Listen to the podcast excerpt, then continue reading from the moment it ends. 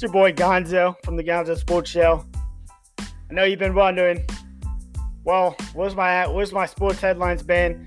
Where's that? Where's that? Where, where have I been? You know what? Kind of been doing a little, been doing some other things, trying to decide where I want to go with the show, and finally decided, you know, I'm gonna add another co-host. So I'm bringing my boy Evan on board to talk sports with me each week. We're gonna be doing that here. Uh, about a couple weeks, we'll be uh, getting down and talking about sports with you, and and uh, we look forward to it. Um, I'm super excited for this, and I'm super excited where Gonzo Sports Show is gonna go the end of the summer and beginning of the fall. Look forward to it. Email you, email me your questions at Gonzo Sports Show at outlook.com, and uh, I'm super pumped.